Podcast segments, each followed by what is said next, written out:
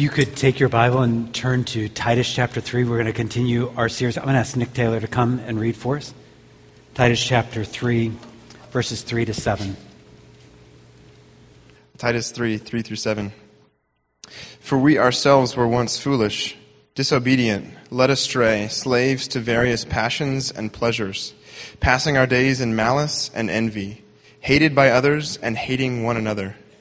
But when the goodness and loving kindness of our God and Savior appeared, he saved us, not because of works done by us in righteousness, but according to his own mercy, by the washing of regeneration and renewal of the Holy Spirit, whom he poured out on us richly through Jesus Christ our Savior, so that being justified by his grace, we might become heirs according to the hope of eternal life.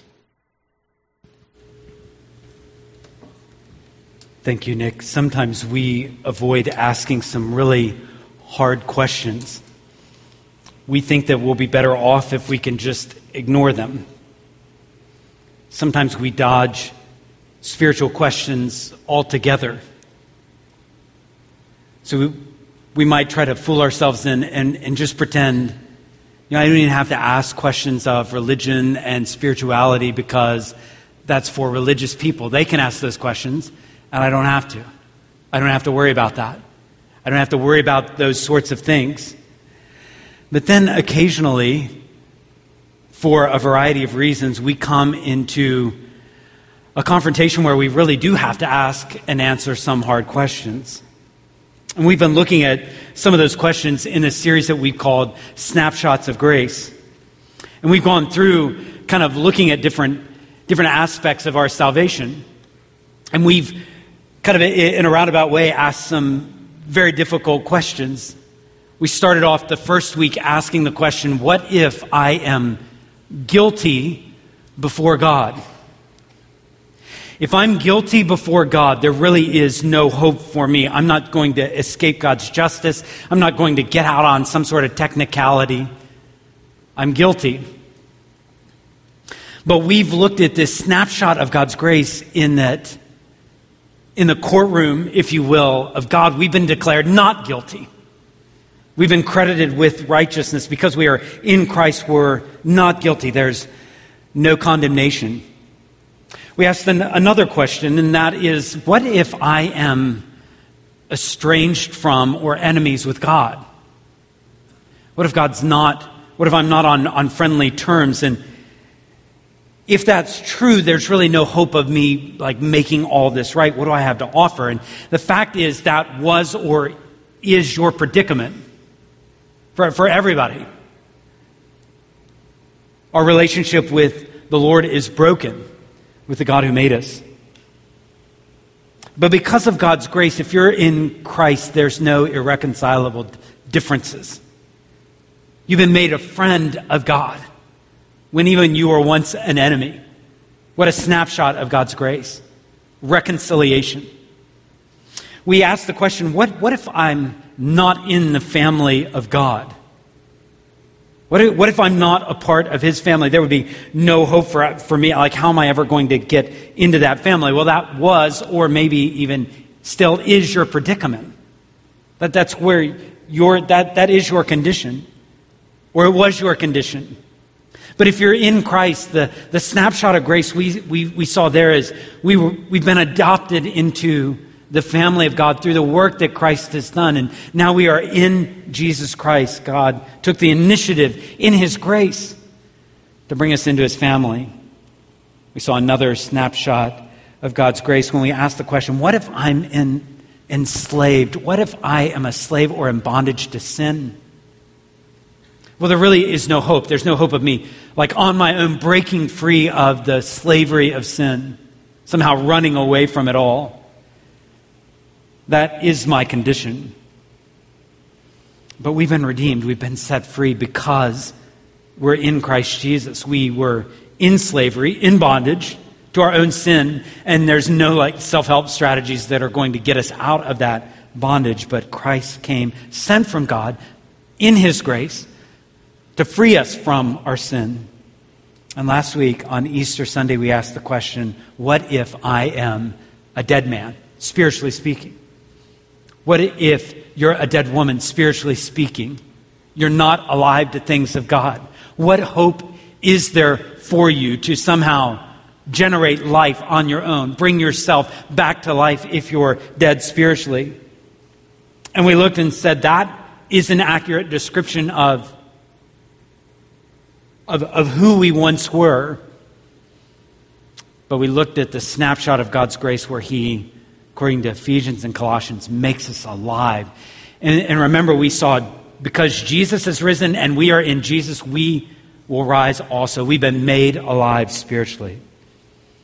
I, have wanted our heads to get around kind of the, the different angles that the Bible comes at this, the different pictures, the word pictures, the snapshots that help us understand grace a little bit better. But I've wanted to go far beyond just our head and understanding some concepts.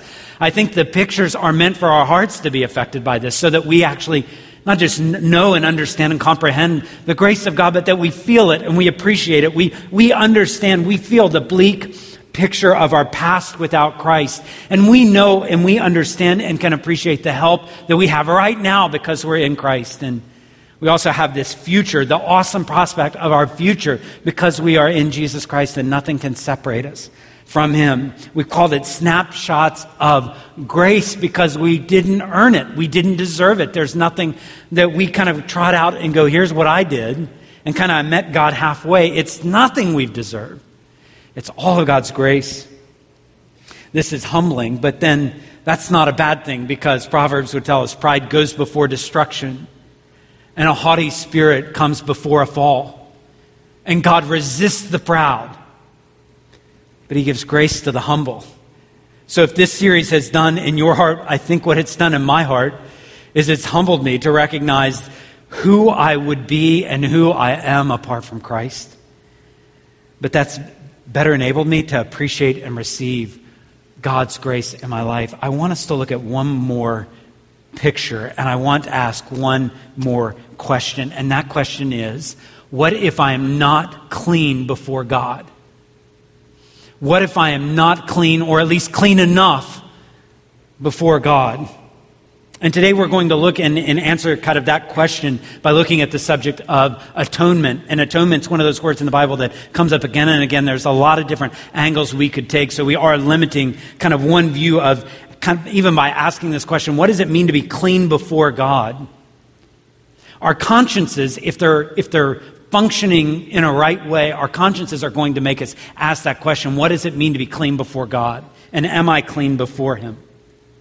And there's plenty of places in God's Word that we go to that also help us kind of feel that need to be clean before God. Like in Matthew chapter 5 and verse 8, where Jesus is teaching and he says, Blessed are the pure in heart.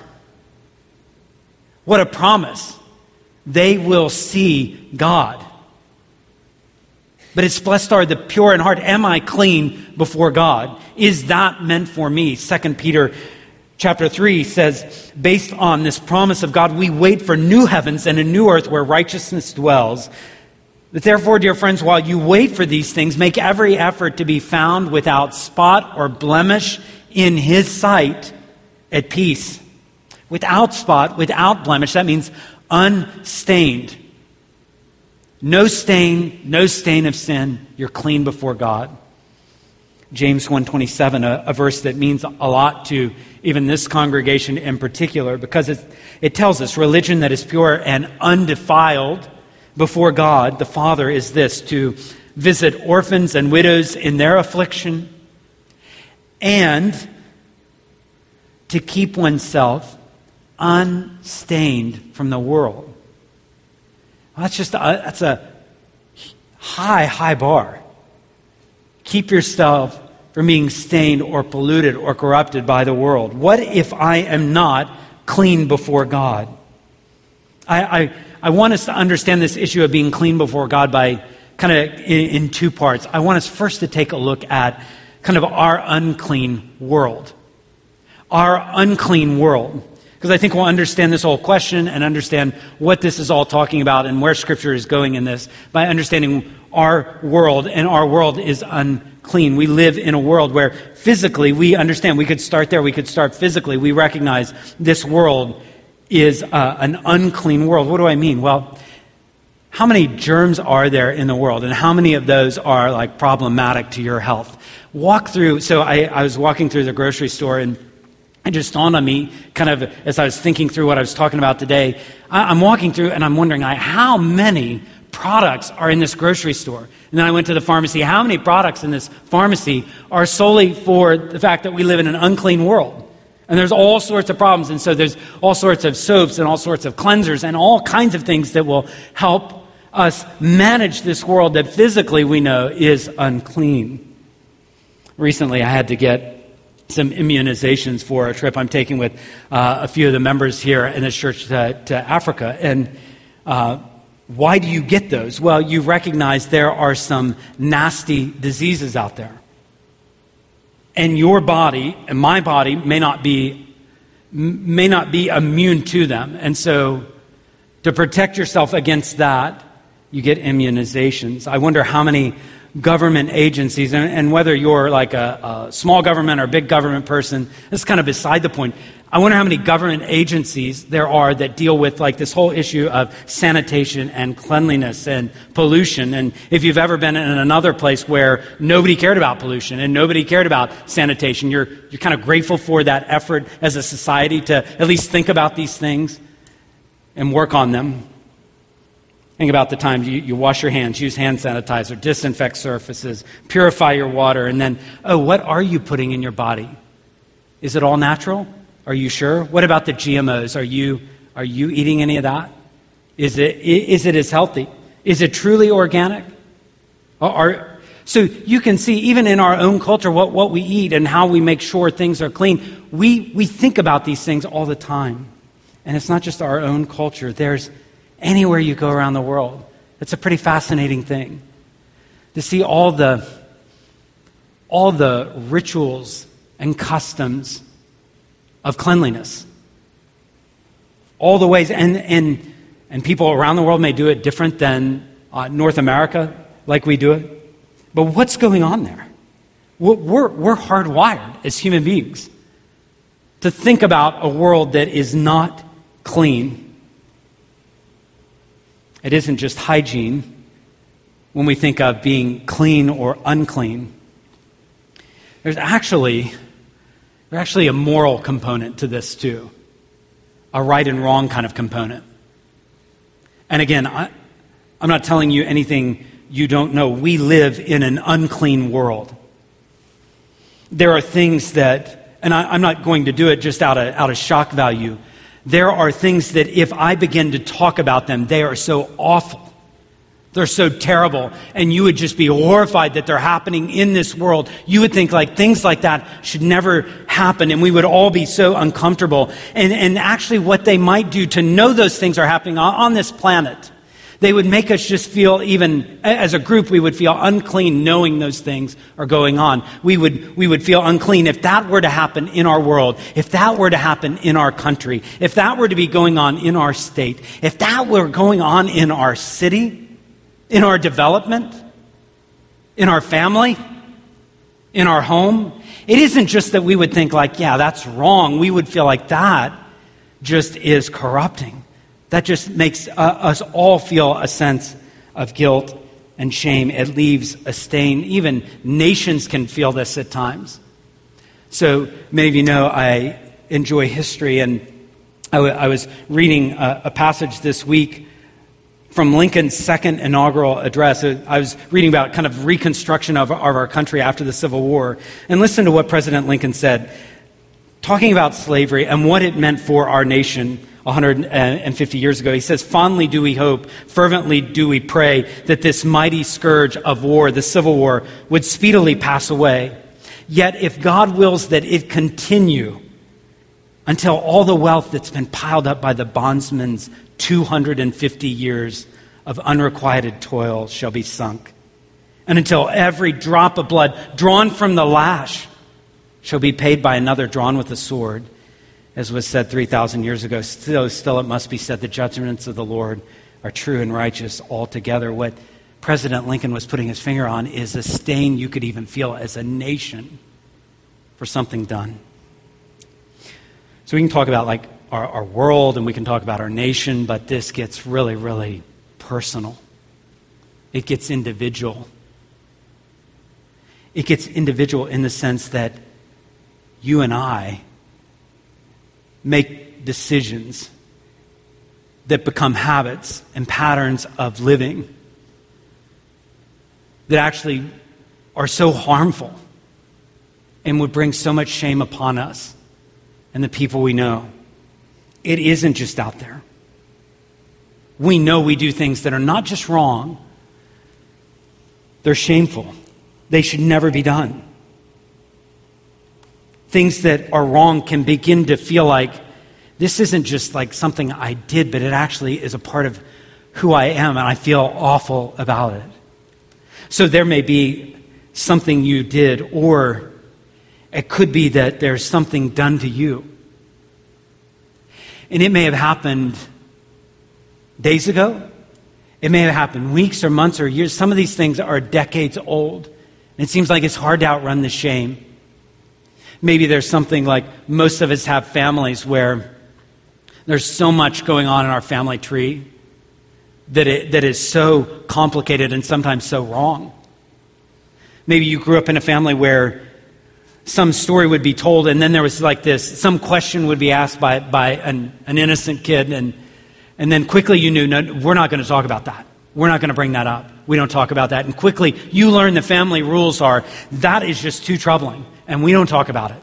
We just have like turn our back on all that. We don't even want to think about because that that whole incident or episode or circumstance or event just brings so much shame on us. I think one of the things that is so, so challenging about sexual sin is that it often travels in this very place of causing so much shame, causing so much embarrassment and guilt. And I think that's one of the reasons why it's so hard to confess. I think eh, we know our bodies are meant for, for something more to, to glorify the Lord. And when we use those in ways that God never intended us for, for, for us to use them, we feel that. We don't, we don't just feel like, I think I did something wrong. It's like, I, is there something in me that now is like contaminated or corrupted or defiled or impure or not clean? You might remember, I, re, I remember in uh, high school and I, I think in college as well, reading the story of the Scarlet Letter and just how, how one society, or at least how an author depicted how a society might handle a particular sin and the shame brought and just kind of the overwhelming nature of that shame. But I think, well, here we are in 2019, and some of these things, I mean, we, we find new things to shame people for. And we might do it a little bit different than they did 100 years ago. But, but have we actually escaped? No, no, we haven't. We, we still don't know how to handle our shame. We still don't know how to handle the embarrassment and the, the sense of not being clean. We still don't know how to handle it. So, what can help us? What can actually cleanse us if we're living in this unclean world? So, I, I want us to get that picture in our mind, but I also want to kind of move into the world of the Bible, particularly the Old Testament. Because there's another picture that we find in the Old Testament, and that is not just our unclean world, but the Day of Atonement. And the Day of Atonement is in Leviticus 16. And we won't go through the whole chapter, but I do kind of want to walk step by step because this particular ritual, this particular day, the particular events that go along with this are, are so helpful in us understanding what it means to atone for sin or be clean before God and what were the processes. And, and even as we hear them, we're going to have to work harder because maybe you have a Western mindset and some of these rituals seem like, man, those seem like a long time ago. I, I can't imagine anybody doing these things, but let's listen to this, the scripture specifically in Leviticus 16. And, and again, you, you're welcome to read it, you're welcome to follow along, or you could read it later, but the Day of Atonement went something like this Aaron, who is the high priest of the people of Israel, would take off his normal priestly garments and then he would wash. And then he would put on special garments for the sacrifices which were going to bring him into the Holy of Holies. So that's how the, how the, the Day of Atonement would begin. In verses 3 and 5, we're told that then Aaron would animals would be brought to him a bull and two goats. And all of those are going to be part of this sacrifice. The, the bull, in particular, for Aaron, would be a sin offering. And he would slaughter the bull and he would offer that for his own sin. But then there are two goats, and those would be for the sin of the people, the people of Israel. And one of those goats would be killed, so they would, they would cast lots, and one of those would, or they would roll the dice, if you will. They, one of those goats would be slaughtered, and that would be a, a sin offering for the people of God. He was sacrificed, and that blood was taken and sprinkled on the altar, the, the mercy seat. But another goat was not killed. Again, we have two goats. The goat that was not killed would symbolically bear the sin. So you can imagine the, the high priest or maybe other priest kind of transferring the sin of the people and, and putting that on the goat. And that goat would be driven out of the camp. There's tradition and stories that often they, they so didn't want that goat coming back because it represented all their sin and they really wanted to maintain the picture of it being driven away, never to be seen again. That often they would like push the goat off a cliff just because they did not want that goat around anymore. And we have even our word, the scapegoat.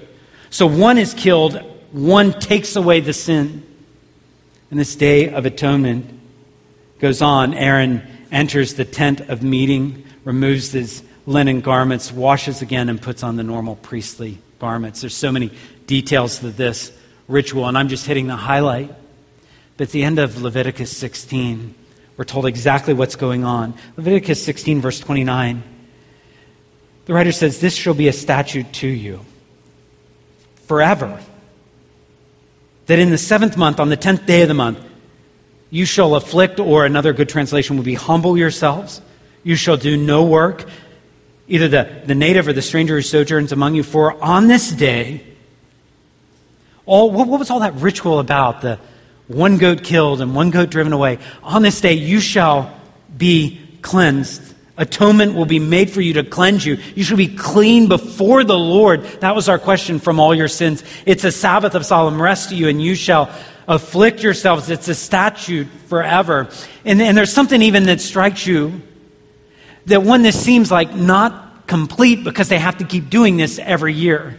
So this seems like even that seems a, a little bit temporary. Like, can this really go on again and again and again? In, in another year, we've got another day of atonement where sin has to be dealt with again. And here's another year, and sin has to be dealt with again. We begin to get, so we've got a picture of an unclean world and the Day of Atonement. And so that begins to press on our heart. And even if so, so I, I think about it. Even sort of four months into the year, if I could live the rest of this year and like not do anything that would embarrass myself or my family or my friends, if I could do everything right so that I never had an impure thought, never had an impure motive, never had an impure action, if somehow I could pull all that together, which I can't and you couldn't either, I would still be living in a world where, in a moment's notice, I could, because of what I'm a part of, because of who I'm connected to, I could find many, many reasons to be shamed. So, what do I do? The way one writer wrote, Greg Koukl said this the feeling of purity eludes us. Most of us have never, ever felt completely clean since our contact with our own sin every day. When a person has always been dirty, it's hard for him to know what it might feel like to be completely clean. So, how can I? How can I be clean before God? What becomes very evident, what becomes very evident is like being clean before God isn't going to come from me. It's not as if I can run out these doors, some, somehow hire a high caliber PR campaign a company that could manage my image. Because even if they could manage my image, it still wouldn't do anything about the stain I feel for my sin. What, what, what can I do? This is going to have to be initiated by God. Just like the bulls and goats were in Leviticus 16. I, there's, there's not enough volunteer hours that I can do to like kind of rehab my name that's been trashed. Especially when God knows everything and sees everything. And whatever could make me clean, whatever I would need to be clean before God would have to be, like, it'd have to come from God, and it would also have to be pretty personal. So it's hard for me to imagine anything that would, like, stain my whole life and being, that I could deal with that in something like, oh, yeah, here's how you deal with, like, that sense of shame. You just go fill out this online form. It'll take you about, I don't know, a minute and a half, and then everything will feel good inside. You know it's not going to work like that. You know it's not going to be as simple as like, yeah, you just, you know, you pay a fine. This is just the way these things go. I mean, there may be a part of dealing with the wrong, but I don't know that that even gets close to dealing with the shame. You, what are you going to write a letter, cut a check? It's just not, it doesn't really add up. It, it would have to be something personal. Even, even as significant as religious rituals are, rituals only take you so far. You need something real. And, and while, while you're at it, it, it would have to be costly as well. If we're talking about fines or cutting checks, you're not going to be able to like think in small terms like this is all the sin you've ever done and all the sin that everybody's ever done. What could deal with that? This would be costly. I'm out of options on my own. I cannot be clean before God. You cannot be clean before God on your own. It's at that moment that we kind of remind ourselves okay, this series is snapshots of grace. So I don't deserve to be clean before God. If we're talking about what I deserve, I deserve His wrath, I deserve His judgment. That's what I deserve. But this unclean world, with all of its germs and contagions, it's telling us a true story. This world is unclean. And the Day of Atonement, it's pointing to something really, really significant. It's pointing in the right direction. We need cleansing and all this talk of blood and cleansing and atonement and carrying away of sins. Hebrews and Colossians both say that's just shadow. What you're reading in the Old Testament is just the shadow. And trace the shadow and see where it goes. And where it points to is Jesus Christ. And we just sang about him a moment ago. That in his life there was never a trace or stain of sin. So he lives the life and he has he has nothing that his conscience is guilty over. He has nothing that would stick to him that he couldn't actually kind of find his way out of it. He never has an impure thought, an unclean action, an unclean attitude. And that's why John the Baptist, when, when he sees Jesus, help arrives. God is like coming to this world, dealing with our sin, dealing with our impurity, dealing with our uncleanness. Do you, do you remember what John the Baptist said about Jesus? He says, Behold the Lamb of God in John 1. He takes away the sin of the world. Do you wonder? I, I have to wonder if the people thought of the Day of Atonement when there was a, a goat that was driven out of the camp and took away the sin of Israel. And maybe they're putting that connection together, or maybe they're thinking of Isaiah 53 where it says, The Lord laid on him, meaning Jesus, the iniquity of us all. When Jesus begins to minister and begins to teach, it's so interesting to me as I was reading the miracles of Jesus. So Jesus would heal a person of leprosy. But interesting, often the way it would be said and the way it would be recorded is not just that he healed them and he made them well, but they made them clean. They were cleansed from their leprosy. And when Jesus would cast out demons, it wasn't just a power encounter. What it often says is he cast out the unclean spirit. I think he's giving us a picture of what happens when he comes on the scene. Everything that is unclean is dealt with, even the unclean spirits are driven away. And He is making all things new, all things clean. When Jesus comes, even on the cross, something captures our attention. So, this one who has no stain of sin hangs on a cross and listens to people mock him. And something about that hit me this year all the insults and all the mockery and all the shame. Everybody runs. Nobody wants to really be identified with Jesus. And so he hangs in isolation. But as he's hanging there on the cross, he is taking not just our guilt, the wrong we've done, but he is bearing our shame. We should be the ones that are mocked. We should be the ones feeling the shame, and he endures it all. 1 John 4 says, In this is love, not that we have loved God, but that he loved us, and he sent his son to be the propitiation. Or some translations say the atoning sacrifice. So he bears God's wrath for us. And this makes us clean. This gives us atonement. God, who's personally offended, God, who's holy, cannot look on sin. But Jesus takes the wrath and the punishment for our sin. It's so personal. So it's just interesting to me, Jesus, when he dies on the cross, it's so personal how the payment for sin works. So it's not as if God says, I'm going to take away your sin, and I'm going to show you how I'll do that by showing you a lunar eclipse. Look at that. Look at an electricity storm. Look at, look at this cloud formation and see your sin is taken away. That's not the way it works. It gets so personal. There's no comet, no meteor. It's a man, it's a human being taking our sin. That's why 1 John 1 9, as personal as this is, if we confess our sin, he is faithful and just to forgive us of our sin. That's great news. And to cleanse us from all unrighteousness.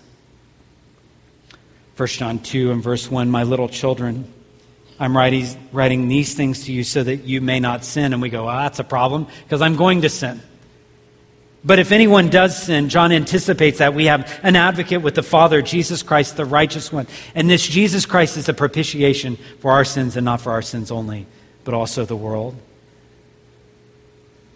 God initiates making us clean. God personally comes making us clean. And this is so costly. Took the blood of Christ. Well, we knew it'd have to be costly. Sins past, present, future. Sins intentional and unintentional. Sins small and great. Sins from every person on every continent, all generations who will believe in Jesus Christ.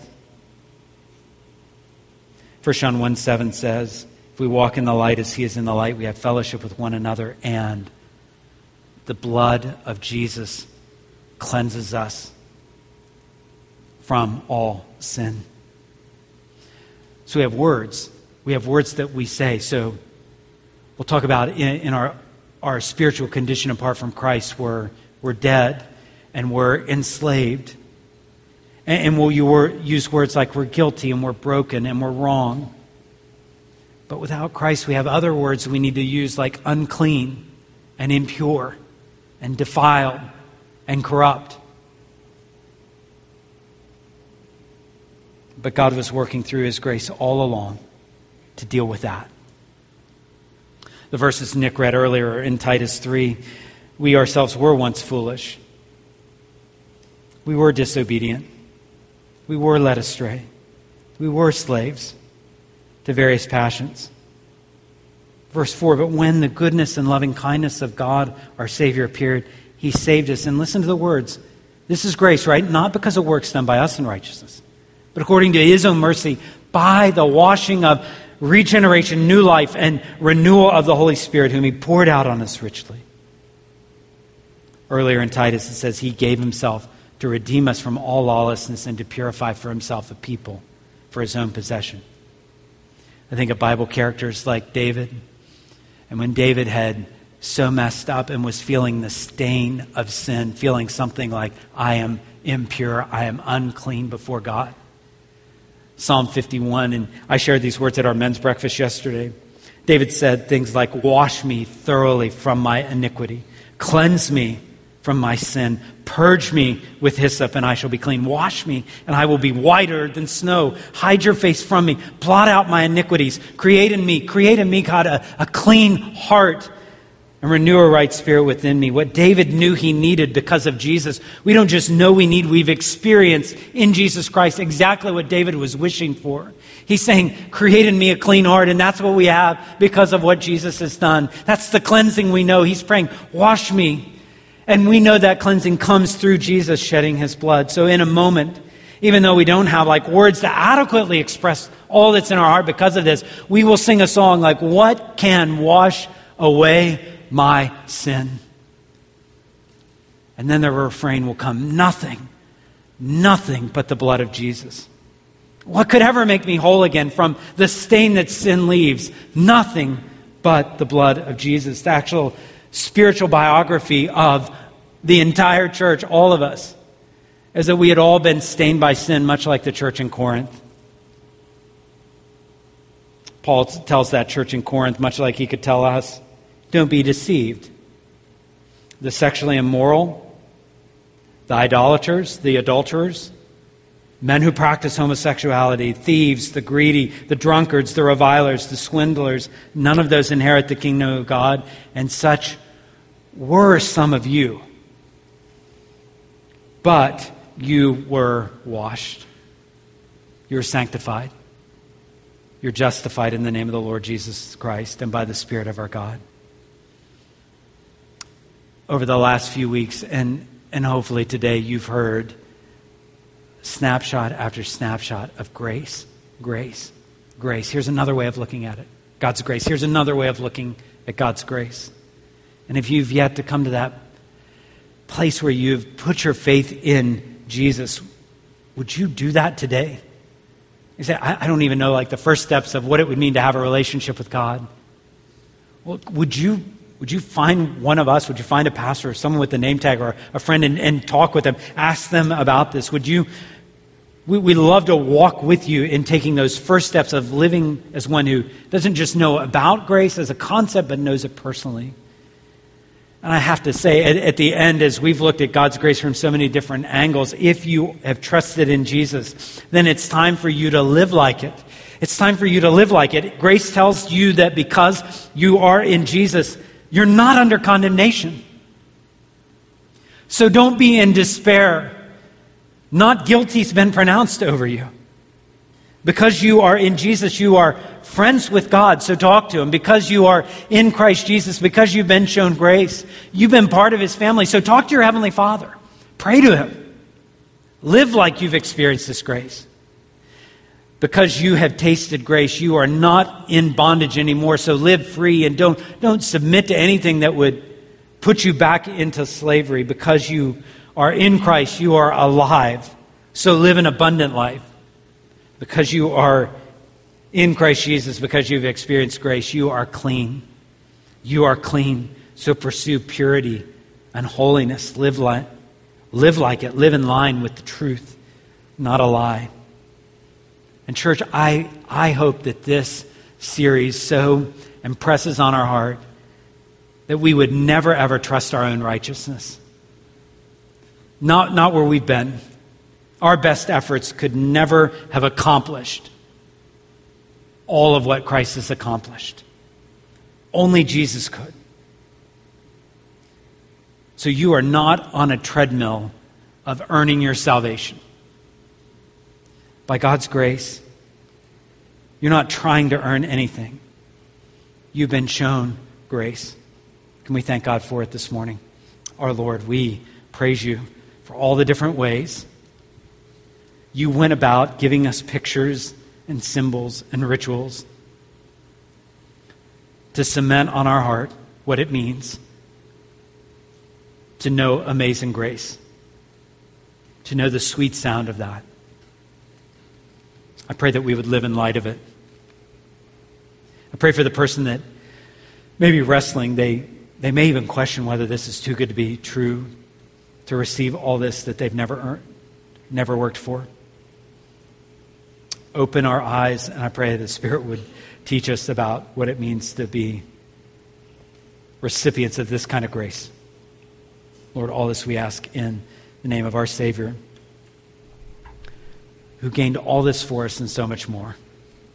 We pray in Jesus' name. Amen.